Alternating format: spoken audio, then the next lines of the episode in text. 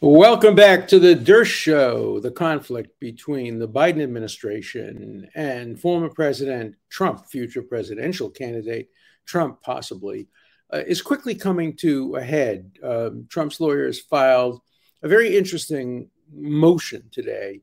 Uh, it was a motion to have the court um, appoint a special examiner, uh, a special master who could go through all of the papers that were seized in the search and determine whether any of them are privileged, are covered by the executive privilege, the lawyer client privilege, the Fifth Amendment privilege, or any other uh, privileges. Now, the Biden administration has taken the constitutionally strange position, one that I think is indefensible, that the, com- the incumbent president, the sitting president, namely President Biden, can waive the executive privilege of the former president and possibly future uh, president. This makes no sense at all. Constitutionally, it makes no sense. Politically, it makes no sense logically. If there is an executive privilege, it means that the president has the right to confer with his cabinet members, with his chief of staff, with his legal counsel, with any advisors, uh, in, in President Trump's case, with me. Um, obviously, he sought advice from me on the Middle East and on Israel and Iran and other, other situations like that. The executive privilege, which derives from Article 2 of the Constitution, basically says that a president can, with full confidence in the confidentiality of his communication, seek advice from all of those people. Now comes along the Biden administration. Apparently, apparently, this comes from a letter that's been disclosed. It's not 100% clear, but according to uh, news reports, it seems likely that the Biden administration has said, no, no, no, we waive, we waive President Trump's executive privilege. You can't do that.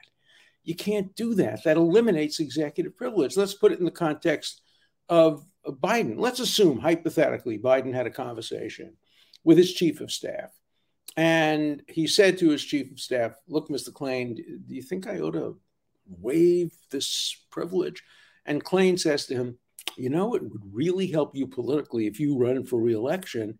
And he runs for reelection. And, and, and, and then and Biden says to, to Klain, yeah, but would it be in the national interest? And Klain says, ah, don't worry about that. Just worry about re- being reelected. And let's assume he doesn't get reelected, Trump gets reelected. Trump then waives Biden's privilege. And all of this comes out. So, you know, what's good for the goose and the shoe on the other foot test? Do we really want to eliminate executive privilege? Because that's exactly what the Biden administration seems to be doing it. You can't have executive privilege for me, but not for thee. If you have executive privilege, it has to apply to your opponents and to yourself. And if you're going to waive it for your opponents, then you have to waive it for yourself. You know, a lot of people have been talking about the search and objecting to it because it involved a former president. That's not the proper grounds for waiving it. Former presidents don't really have any special status or special uh, privileges in general. What concerns me is that the person who's being searched is not only the former president, but potentially the future presidential candidate who will be running against the incumbent president. And so the incumbent president's attorney general and White House staff are basically saying, we'll take action, maybe in good faith, maybe in good faith, but action which has the effect of hurting the candidate who's running against our guy. That doesn't pass the smell test. Uh, that doesn't pass the shoe on the other foot test. And just to put put it in context, let's remember what a search warrant does that a subpoena doesn't do. Recall that the material that was in Mar-a-Lago was subpoenaed by the Justice Department, and there were negotiations going on. And the government said, put a secure lock on, do this, do that. And they did all that. And then uh, instead of pursuing the subpoena, remember, if you're not satisfied when the negotiations over a subpoena, it's very simply just go to court. and say, We're now enforcing the subpoena, no more negotiations, produce the boxes. And the president would then have to produce the boxes subject to objections based on various privileges. And then the privileges would have to be assessed. But by doing a search warrant, which the Justice Department concedes is the more intrusive mechanism, which shouldn't generally be used, what they do is they circumvent the Fourth Amendment, the Fifth Amendment, the Sixth Amendment, and executive privilege. Let me go through each of the amendments. Why, why the Fourth Amendment?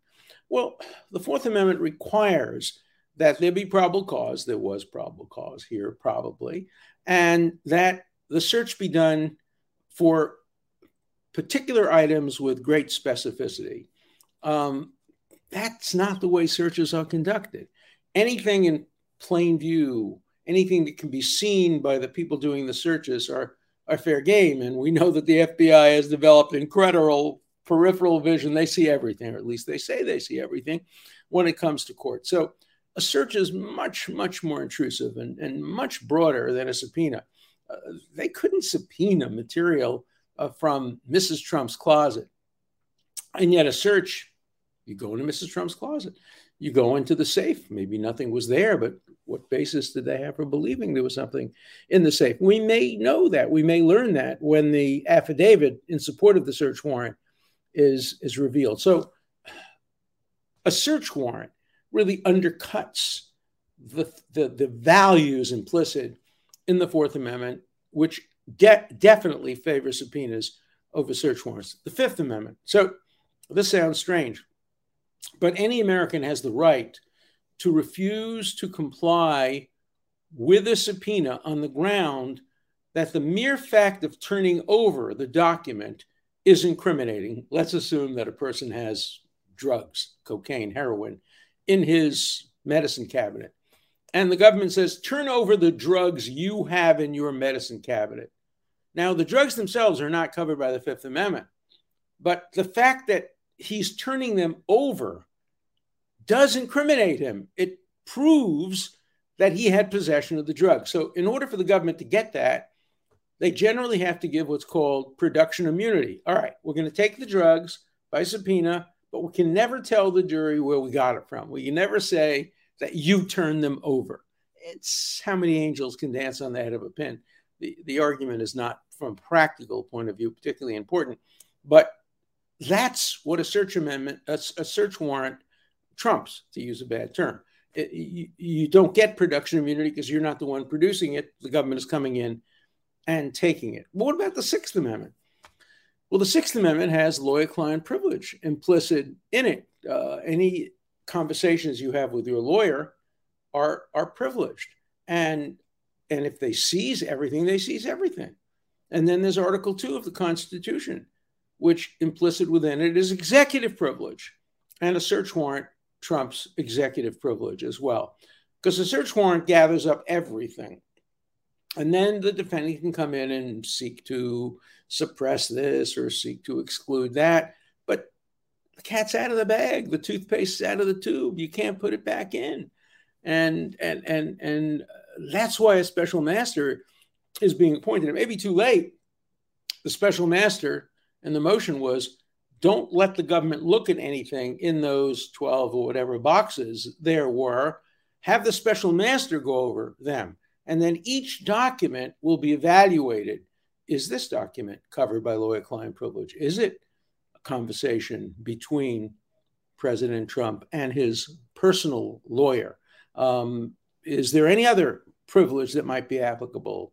um, executive privilege. Now, the Biden administration has tried to use two methods to circumvent executive privilege, um, and they are related. Before they authorized the search, they got a waiver on executive privilege, which is what I talked about, which is to me unconstitutional. And I think the Supreme Court will agree with me on that if it ever gets to the Supreme Court. But in any event, whether it's held constitutional or unconstitutional, the FBI has it. They're rushing to read it. Trump is rushing to court to get a special master appointed. I don't think it will happen.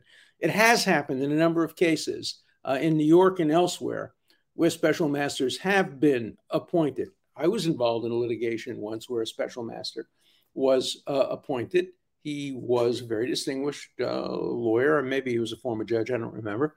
And he went through things and decided what was admissible and what was not admissible. Obviously, that's all subject to review by the court itself, but a special master serves an important purpose, and the government is opposed to it. I don't think they should be opposed to it. I think they should welcome it. They should welcome an objective, neutral assessment of these papers. And if the special master rules that they're admissible, it gives them protection as well. So that's up before the judge. I think it will be turned down. Um, the next question, of course, will which will be determined in two days, or at least will be argued in two days. Whether it's going to be determined then or not, I don't know. The government has two more days to simply say to the court, this sentence goes out, this name goes out, this paragraph is redacted, this paragraph is sealed.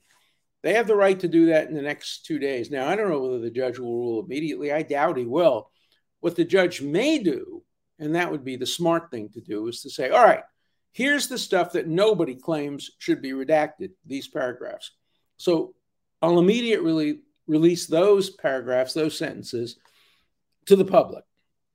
And then I'll take under consideration the arguments. And the arguments are one sided because the government says in secret, this name can't be revealed or this sentence can't be revealed because it's about an ongoing investigation and it will compromise witnesses or compromise um, uh, confidential informants. The other side doesn't get to see them because that would compromise informants. So it's a one sided argument. It's between the judge and the government. We saw what happened with the FISA warrant and you know the Russia stuff, and we saw the government was not completely truthful.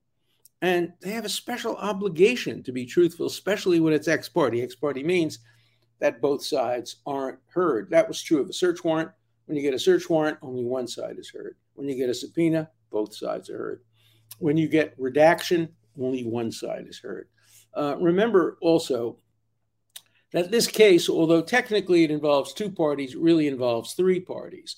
The two parties to the current lawsuit are simply the government of the United States on one side and the media, several representatives of the media, I think the Miami Herald and a few others. Uh, Donald Trump is not a party, but he's, of course, a very interested person. They're his documents, and um, uh, and they have conflicting views. Obviously, Trump would like a resolution that helps him. The government wants a resolution that helps its case.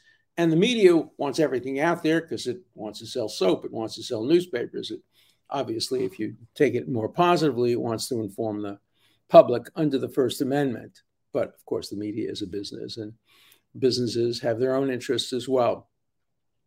So on Thursday, we'll have a better sense. What I don't know is what part of the arguments on Thursday, if there are arguments, will be made public. All I know is at the moment, the government by Thursday, I don't know if it's close of business or middle of the day, whatever the time is, I'm just not aware of that.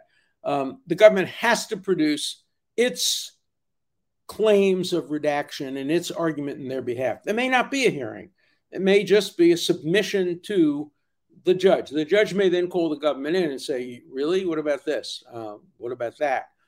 I think the media and Trump ought to participate in this. They can't participate by seeing it, they can't participate by disputing what should be redacted, but they can do it in terms of categories. For example, if I were the media, if I were Trump, particularly if I were the media, I'd come in right now and say, All right, there may be disputes about the names of cooperating witnesses, undercover agents, uh, potential witnesses, etc. All right, all right, now put that one aside.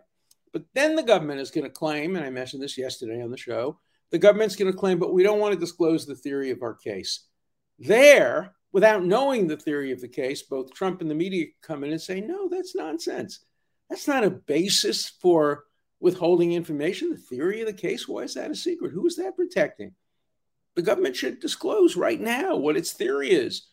Are they going under the Espionage Act of 1917? If so, which provision of the Espionage Act? Are they going on other statutes which are cited in the search warrant. Which provisions? What is their theory? If this were a criminal case, I'd immediately be seeking a bill of particulars, and the bill of particulars gives us the theory. What is it? What allegations are being made? The government always says, we're not giving the theory, we're just giving responses to the bill of particulars. But when a bill of particulars is presented, often that really gives away the theory. And of course, the defense always wants to know more, and the government always wants it to know less. Now, there are two considerations here. One is tactical advantage to the government. They're litigants.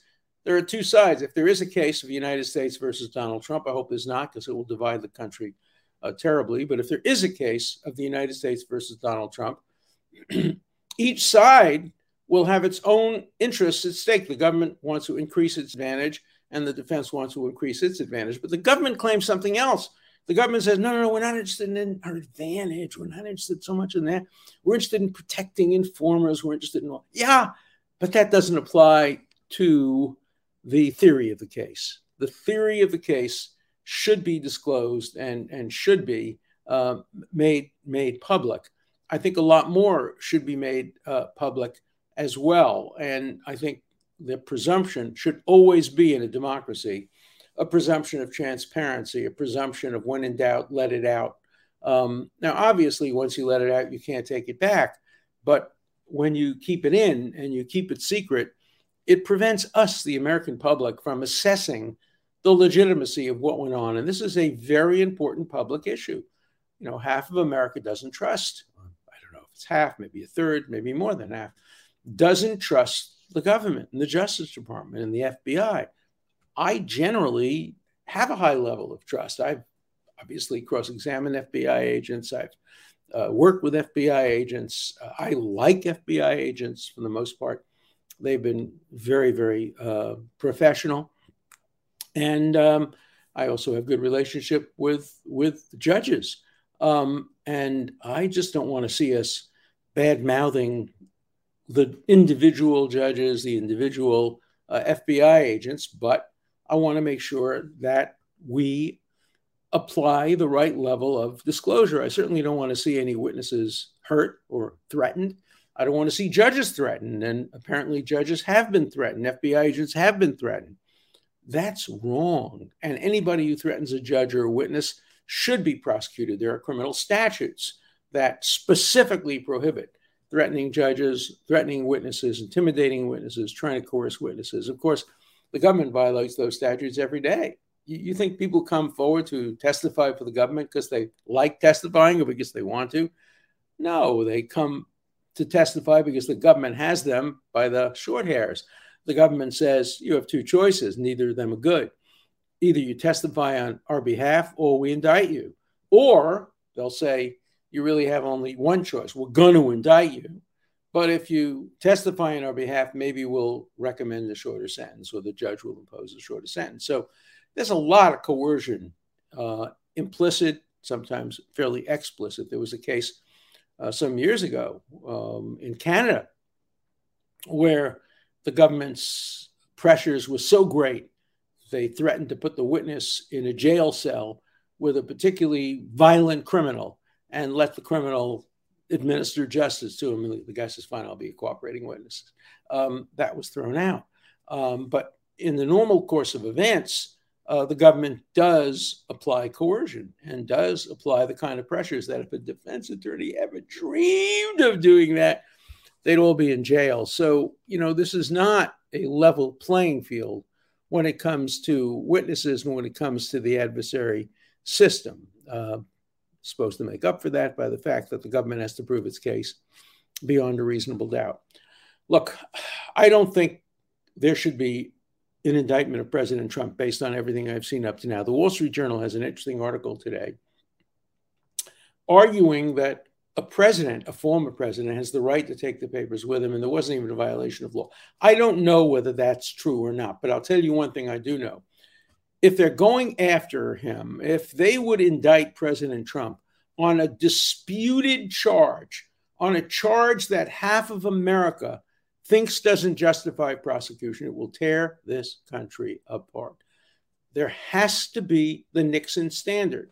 The standard has to be that the charges are so serious and so clear and so undisputed, indisputable that even Republicans agree. That's why Nixon was forced out of office.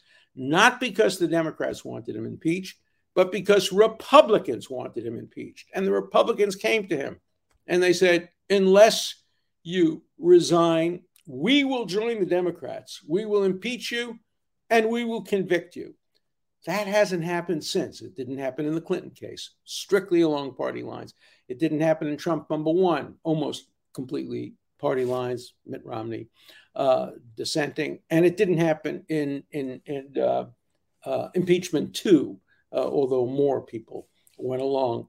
And unless that's the criteria that's employed to get a criminal prosecution, again, not against a former president, but against a future rival to the current president, a future presidential candidate, this country will be torn apart. Now, there's an article in the New York Times by one of their usual people saying, no, it will tear the country apart even worse not to indict him. That's just not true. That's just not true. Indeed, I think it would be something that would unite the country if that didn't happen. Now, it depends on what the facts are. And that's why I want to see the affidavit. It depends on how strong their case is. If they have a really, really strong case, and it has to be a lot stronger than the cases they had against Hillary Clinton and Sandy Berger, again, they have to be cases of the kind that satisfy the Nixon standard. I don't see that at the moment, but it may be there. And if it's there, I will withdraw what I've said and reevaluate and reassess. At the moment, I'm very skeptical. And at the moment, I think the best disinfectant is sunlight. Let's see the affidavit. Let's get a special master. Let's not circumvent the fourth, fifth, sixth amendments and Article 2 of the Constitution. And let's not let the get Trump zealots determine what our Constitution should, is like and how it should be interpreted. Right now, the radical get Trump zealots are prepared to trash the Constitution. They're prepared to uh, trash the rule of law. They're prepared to trash precedent, all in the name of, of getting Trump. There's a better way to get Trump. Work hard against this election if you are opposed to him. Go to the polls, bring out voters. That's the American way. I have the right to vote against him for president, just as you, some of you, have the right to vote for him. That's the way the presidency of the future should be decided, not by an attorney general, not by bureaucrats, not by people in the National Archives, but by the citizens of the United States. All right, let's turn to some letters. Uh, where are they? Oh, yeah. This is a really sweet one. Um, I know it's way too late, sir, but I have officially adopted you as my grandpa. You're awesome. Well, sorry, I have two grandchildren. They're awesome. Uh, they're both in medical school, and I'm very proud of them. And so I have enough grandchildren, but I appreciate the sentiment. Um, then something else. You're such a toady when it comes to Trump. If this had happened to Clinton or Obama, you'd be singing an entirely different song at this stage. I don't know what the heck he's talking about. I am singing an entirely the same song as I always sing, regardless of who it is. You'd be an attack dog instead of a lack dog, whimpering about procedures when this is beyond a reasonable doubt. I'm not whimpering. I'm attacking the Justice Department, especially given the warrant and where and when they raided. Nothing specific about it. Get real. You're on the side of evil and can't even see it in your intellectual stupor. Um, I think this guy is writing to the wrong person. I think I've been very clear and very objective, and I've certainly not pulled any punches uh, about defending uh, somebody I didn't vote for and and uh, attacking the party I voted for. So, okay. Thank you so much for responding to my question regarding impeachment and double jeopardy. This is a really intellectual, serious question. It's a good one. Um, um, you responded to my question with respect to a president that has been impeached and convicted. Remember, I said that if he's been impeached and convicted, he can still be retried. Double jeopardy doesn't apply. What is your opinion with respect to a president who has been impeached and acquitted? Would double jeopardy apply to President Trump with respect to January 6 criminal charges? Um, the uh, uh, Constitution expressly addresses the situation, and then they quote, for a party convicted, but says nothing about a party acquitted. The Constitution framers appear to have made a clear distinction. Now, I think the Constitutional framers just simply didn't think of it. Um, and I think if you read the Constitution in context, it probably suggests that double jeopardy doesn't apply at all to uh, to impeachment, whether it's conviction or acquittal. But it's a terrific question. If a student had asked that question, raised that question on an exam in my class, that would be that would be an A plus question. That's a really really clever question, a question that people hadn't thought of before, a question I'm not sure of the answer. And you know, I would always tell my students, if you mimic what I see in class, you'll get a good grade, a solid C, maybe a C plus if you write well.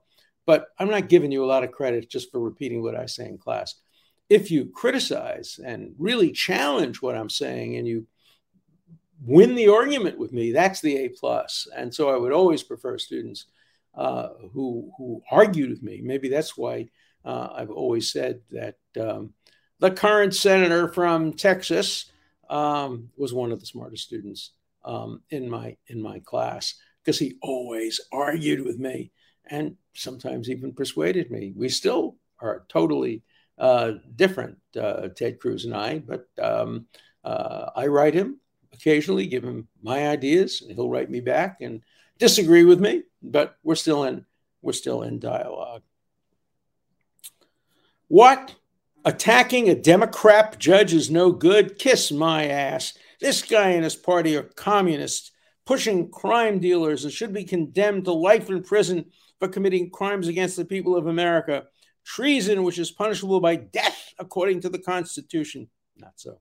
Uh, making our country look like fools when we're not. Please deep six yourself as soon as possible. Assimilate yourself, I don't know what that means, to dust. It will be your best option moving forward and success to the United States. Please go to dust quickly. Now, I think I know what he means by go to dust. The next one, which seems to be his cousin, uh, your Jewish pedophile communism is showing. Good job. What the F are you talking about? Oh, never mind. I get it. He's part of the self, I don't know what the word is, Kuzanite tribe, and you watch out for each other. Um, um, these, uh, it just goes on and on and on. So I'm defending uh, Reinhart because allegedly he's Jewish. I have no idea whether he's Jewish or not. I couldn't care less. Um, uh, but by the way, um, uh, so is Garland, and I'm not defending him. I, I, don't defend people on the grounds of their ethnicity. Um, oh, the next one is the same.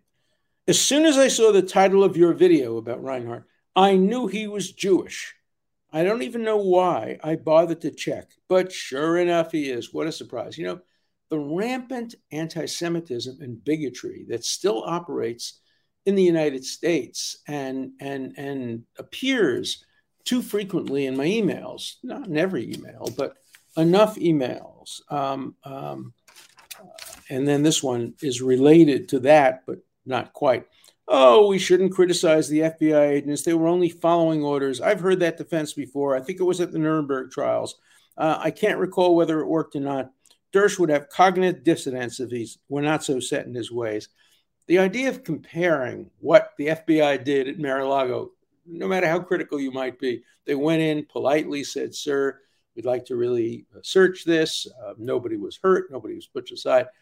Comparing that to the Gestapo uh, and saying that, you know, Gestapo people should have quit, uh, which of course they should have, and they were put on trial for not, and obeying superior orders was not a defense It's quite different when you have a search warrant signed by a judge asking you to peacefully go into somebody's house and retrieve the material. Uh, it's quite, quite a bit different. I disagree with a lot of Professor Dershowitz's policy proposals, but man, I love listening to him. There are not many legends like Alan left. So, you know, I get different points of view. I appreciate getting different points of view. The important thing is that we can still talk. We can talk to each other, even the, the vicious email that I get. And I haven't read you the most vicious emails. I, I don't want to even look at them. My son, who gathers them off the computer, gets so upset when he reads some of these things. I mean, not upset for me, I have a thick skin, but upset that there still exists in America the kind of racists and bigots and um, horrible people. And they watch my show. Why are you watching my show? Please stop watching my show. Uh, I'm not going to convince you. You're not going to convince me. You're beyond any hope. Uh, my hope is that I can convince people who are rational, who have open minds, who have thought about these things. Most of the people who watch my show disagree with me. That's great. I much prefer to talk to people who don't agree with me than to preach to the choir. I've never wanted to preach to the choir. As a teacher, I was always making contentious points of views simply to get dialogue going, to get conversations going. And and and I appreciate that. But uh, you know, there are limits. There are no limits under the First Amendment. You guys, you bigots are protected. And if anybody comes for you, count on this Jewish whatever you want to call him to defend you because I'm going to defend you even if you won't defend me. That's what I've done all my life. But I will defend you and at the same time call you despicable, racist, and bigoted, which is what you are. So keep writing. It's important that the American public knows about people like you. It's important that you come out from under your rocks for a long enough time to at least expose yourself. Let me expose you on the show, and we'll decide um, in the court of public opinion what weight, if any, to give your points of view. So keep writing, and tomorrow maybe we'll talk about a subject other than Trump. It's Trump, Trump, Trump all the time. It's get Trump or defend Trump or defend the Constitution. I'm hoping that maybe a story will come along. I'm always reading newspapers, listening and trying to figure out what's the best show that we can put on. Up to now, a lot of it's been about Trump, but hopefully that too will change and we'll be talking about other subjects as well. Looking forward to seeing you tomorrow.